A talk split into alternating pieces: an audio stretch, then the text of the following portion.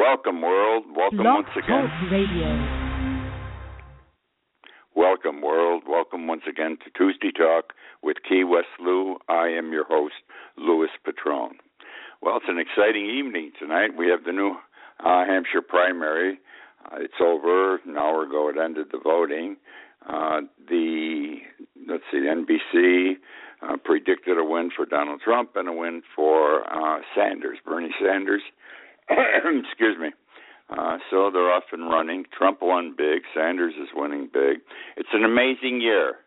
Uh, the people are in rebellion. The American people. They don't want the usual type politician. They don't want what they've been accustomed to. They do not want the status quo. Uh, it's a change. Trump and Sanders represent a dramatic change in what the people are looking for. Uh, they want new, freewheeling, going to change everything uh, type politicos. It's going to be an interesting race. Okay, something that bothers me big time and is going to bother you, uh, and it's something that's not talked about that often. Every now and then you'll pick up on something you can read, very infrequently something on TV. I'm talking about female genital mutilation, female genital mutilation. And why am I talking about it tonight? Because a study came out, in fact, it came out today, uh, government figures from England, England, and it's quite interesting and not surprising.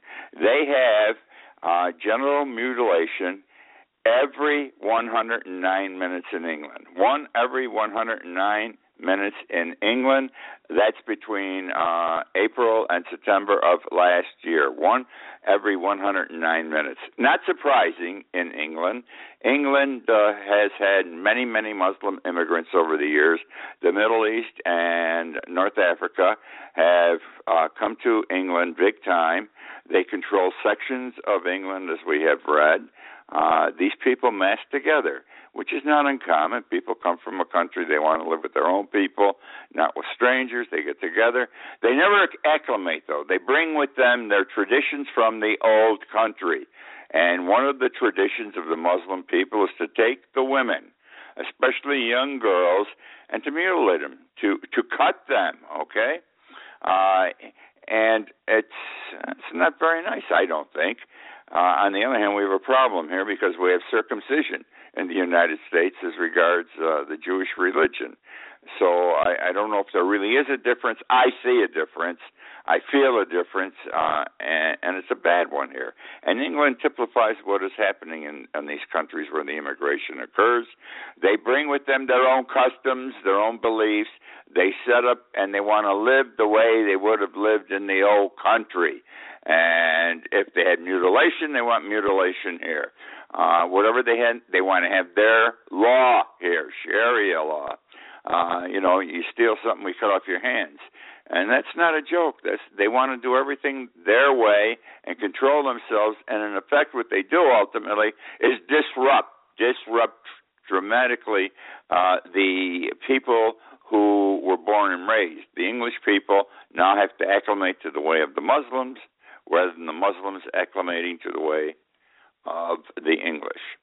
Uh, the interesting thing about this female genital thing, mutilation, is that only one doctor in England performed this type of procedure, for want of a better term, in a hospital. This is done at home or in a Muslim doctor's office. Uh, the the English government's health department, the health department of Great Britain, uh, says that female genital mutilation is, a, is, and I quote, a hidden danger. Okay, and the full scale is not yet known.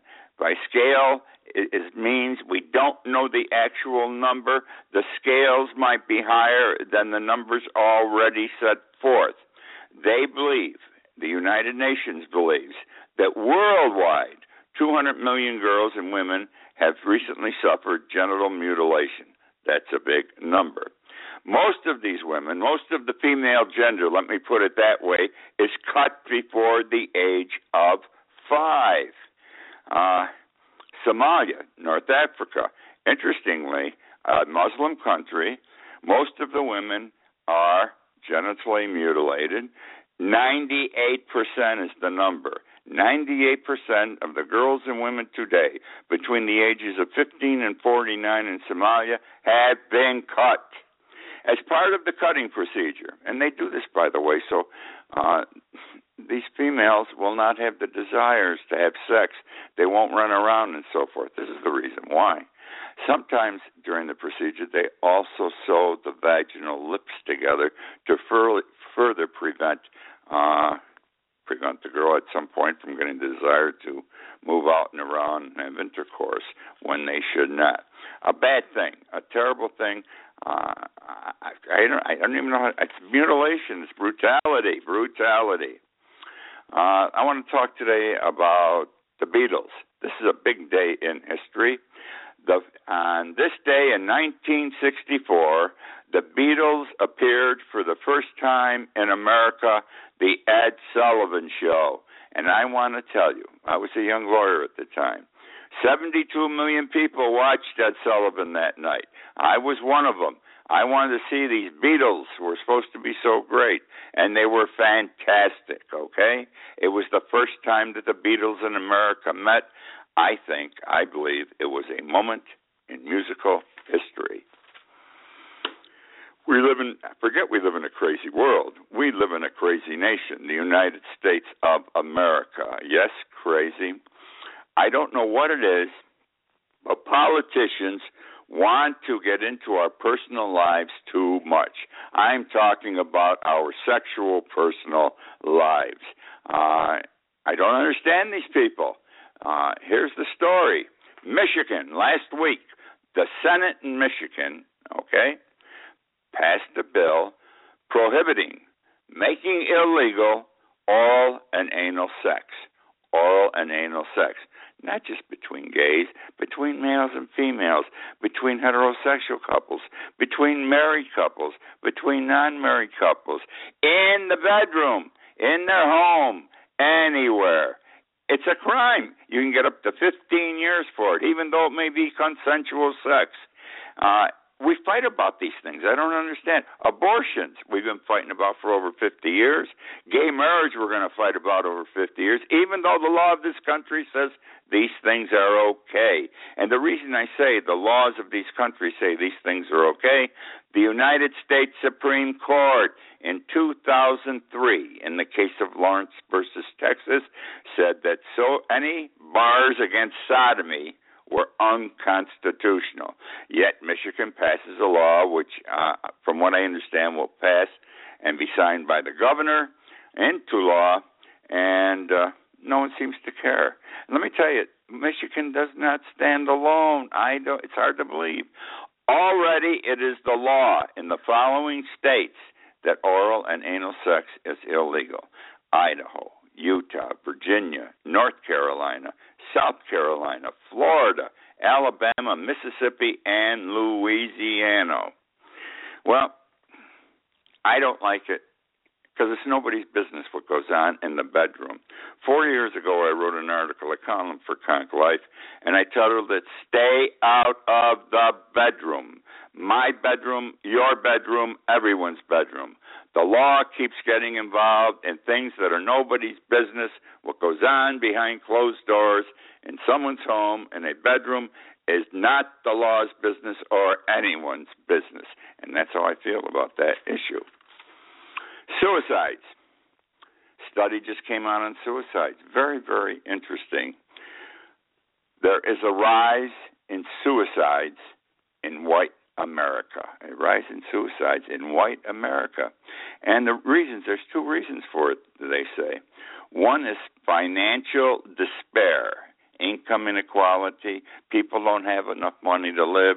They can't feed their families. They're having a hard time, et cetera, et cetera. And especially among seniors.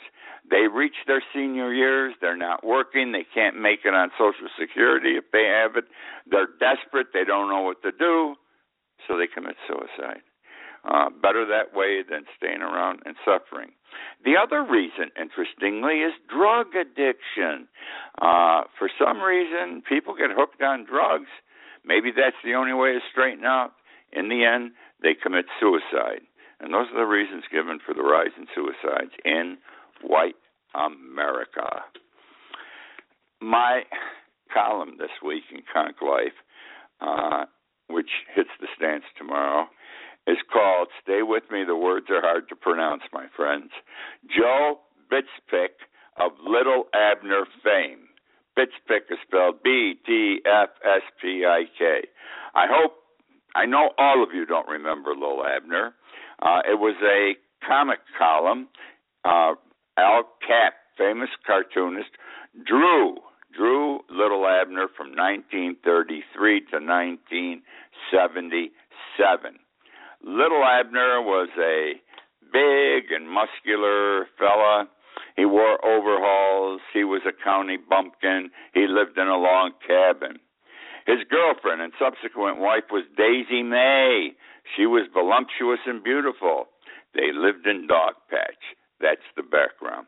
Now, one of the characters in in the Little Abner uh, cartoon was a fellow by the name of Joe Btfsplk, B T F S P I K. As you can see, Al Capp came up with awkward, funny names for the, his the people he had created. Joe Btfsplk was a little guy, and he was interesting. He didn't appear every week. Maybe every two weeks he'd show up. He was a little guy, wore a black hat, and wherever he went, all the time in the cartoon, he had a cloud over his head, and it rained on him. He had a black cloud over his head, and it rained on him. Uh, the, Joe was a poor, lonely man. He had no life, like in, in life, no luck in life. Uh, he was a loser. Nothing he did worked out. All right. That is the introduction to my column this week. But the story is not about Dogpatch or Joe Btfsplk. It's merely the introduction to what I wanted to talk about. And what I wanted to talk about and did talk about in the column was Walter Hunt, the investor. Walter Hunt was an investor in the early uh, through the mid through the mid 1800s. Uh, he let me tell you what he invented. This guy was big time. The fountain pen the safety pin, the sewing machine, and, and a dozen other things. But fountain pen, safety pin, sewing machine. He should have become a multi-billionaire, not even a millionaire, but he did not. He never made any money. He died broke, and the reason was he failed to patent a lot of these things, and so someone else would come along and copy it and patent it and make a killing, like with the sewing machine uh, Elias Howe, and Singer. You never hear about Hunt having invented it. And if he did have a patent, he would sell it uh, cheaply because he needed money. One of these patents, I forget which one, uh, he had a patent on this product. He sold it for a $100 because he needed $15 to pay someone. If he had been successful with either the safety pin or the sewing machine, he would have been a multimillionaire in his time, not our time. Uh, now, the reason, again, I use Joe Btfsplk of Little Abner fame because Hunt had a cloud over his head. He had a black cloud just like Joe Btfsplk. All right? And that black cloud followed Hunt just as it followed Btfsplk. Bad luck. Read the column. It's this column's interesting this week, only because I go back to Little Abner. Uh, everyone of my generation remembers Little Abner. I doubt any of the new generation, the millenniums, uh, are aware of uh, Little Abner because it isn't in their time. It stopped printing in 1977. The other generations, in varying numbers, people will remember Little Abner. If you do not live in the Florida Keys and do not have access to Konk Life, go to my website, keywestlou.com, go to the bar on top, Konk Life column. Bingo. Click on it, and you can read the column starting Thursday morning. The Chinese are at it again. These people know how to make money. Maybe not be nice, but they know how to make money. First of all, they loan money to every country in the world. I'm, I'm smiling and sort of laughing as I say this. The United States, we owe about 1.5 trillion dollars uh, to China. China is our biggest creditor other than Social Security. That uh, the government owes Social Security, that they borrowed 1.7 trillion from, and have never paid it back and don't intend to pay it back. Put Social Security aside. Now we owe the Chinese 1.5 trillion dollars, and the Chinese they they buy everything in this country. Uh, I saw today that right now the a Chinese company is negotiating to buy the Chicago Security Exchange, just like the New York Exchange, the Chicago Exchange. Uh, they get their foot in everything in this country, uh, and and in every country. Any opportunity to make money. They say the bubble's going to bust in China. I don't know, and I'll tell you why. These people do everything, and if they need money, the Chinese people, the Chinese government prints it. We print it and it kills us. They print it and it doesn't matter. They they get away with it and it doesn't really kill their economy. They have some bumps in the road, but that is about it. Now, Newsweek has an article, a recent article that was written by respected and well respected, in fact, reporters. And what did it have to do with? China is harvesting organs, human body organs, from thousands of political prisoners. They've been doing this for years, and they removed these organs without anesthesia. Did you understand? Did you hear what I said?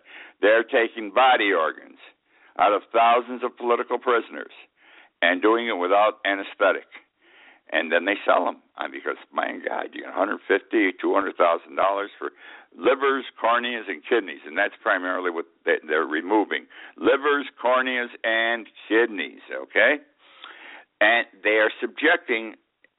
There's a religious group in China, the Falun, F A L U N Gong uh, uh, organization, and they they they go after them full time. These people go to jail. They have their organs removed now you have to understand, and this is uh, this is pathetic. What I'm going to share with you now, there are no survivors of these operations. The the organ procedures for removal kill them. Remember, they're taking out livers, corneas, and kidneys without anesthetic, and the people die during the course of the operation. Some don't die. And here's what happens with the bodies afterwards they are placed in an incinerator in the hospital, uh, in the hospital has incinerators, and they are placed in the incinerators uh, to burn up, to burn. These are the dead bodies and the bodies of some people where these people are still alive. They are not only subjected to the pain and suffering of a liver, cornea, and kidney removal, still alive, they are put in a furnace to burn to death. This is what the Chinese are doing. Now, the Chinese de- deny this. They deny it. I don't believe them only because this article uh, was done by a major uh, communication medium, Newsweek, and was extremely was reported by a group of top-notch reporters who say it the way it is. Uh, these people know how to make money. Absolutely know how to make money in a disgusting fashion. Zika the mosquito driven uh, disease that is upon us, uh, where uh, people who get it, male or female adults, they they get flu symptoms for a few days. The problems are though, and this was reported just two. This was reported last week, and I spoke about it on the show. In Brazil, in a certain area in Brazil, four thousand babies have been born since this past October with abnormally small heads. It's called microcephaly. And this is causes uh, a baby to be born with a smaller head, therefore it has a smaller brain, and there are all kinds of development problems but, uh, from the time the baby is born to the baby is grown. Bad situation, extremely bad, horrible. It only affects pregnant women. It only affects pregnant women, and from what I understand now, uh, a male with the the disease, the problem, can infect a woman during sex because it's carried in his sperm, and that baby will, will have a deformed head. Colombia, reported this week, the country, the nation of Colombia, 3,100 pregnant women are infected. 3,100 pregnant women are infected. They are all going to have babies born with abnormally small heads. These babies will suffer their whole lifetime, one way or another.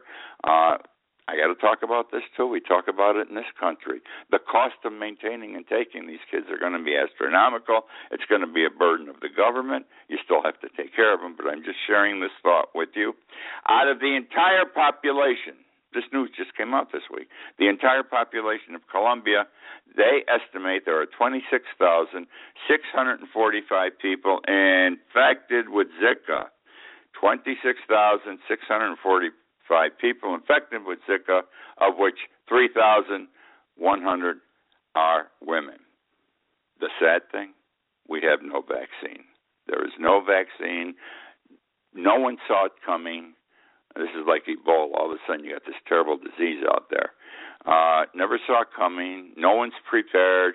Everybody's working on it now. The United Nations a week ago, yesterday, declared this an international emergency, and everybody's got to do different things. Uh, President Obama said we we're going to work immediately on a vaccine. Vaccines take years. Uh, ultimately they'll get one. They always get a vaccine for a problem. But in the meantime, between now and then, whether it's five years, six years, seven years, think of the babies that are going to be born with microcephaly, abnormally small heads and brains. Lead in the water. We read about Flint, Michigan, and we say, oh, how terrible. I talked about this this way two weeks ago. Oh, how terrible! It shouldn't happen in the United States today, not in 2016. These things do not happen. Lead in water? I don't believe it. Well, it happened in Flint, Michigan, where there were unsafe levels of lead in the water. Turns out, this, since Flint, we're learning, we are learning that there's been more than one city with unsafe levels, excuse me, of lead in tap water. City after city. Let me give you some examples. Sebring, Ohio. The city knew five months before they told the population, okay? And when they did, they say it's dangerous for pregnant women and babies to drink the water. It took them five minutes to reveal it. Washington, D.C., the nation's capital, in 2001. Understand, Washington has its own mayor, et cetera, et cetera. But there is a congressional committee that oversees Washington. Uh, in 2001, uh, it changed how it was disinfecting drinking water. They came up with a cheaper way to disinfect drinking water. Fine, nobody saw any problem with it. Well, in due course, being 2001, it developed that the lead content in the water was 20 times above the federally approved level, 20 times more than the federally approved level. It took the administration of Washington, D.C., three years before they told the public.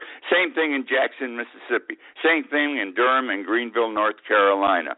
Funny thing, there's a law. Congress passed a law 30 years ago, and they banned lead water pipes, and we still have all these lead, lead water pipes that are causing this problem. We have a major problem with lead pipes in this country. That is the show for this week, my friends. I hope you enjoyed. Uh, let's see now. Yep, that's it. The show's archived, as you well know, Blog Talk Radio, YouTube, and it's linked to my Key West Lou website. Uh, thank you again for joining me this week. I look forward to being with you again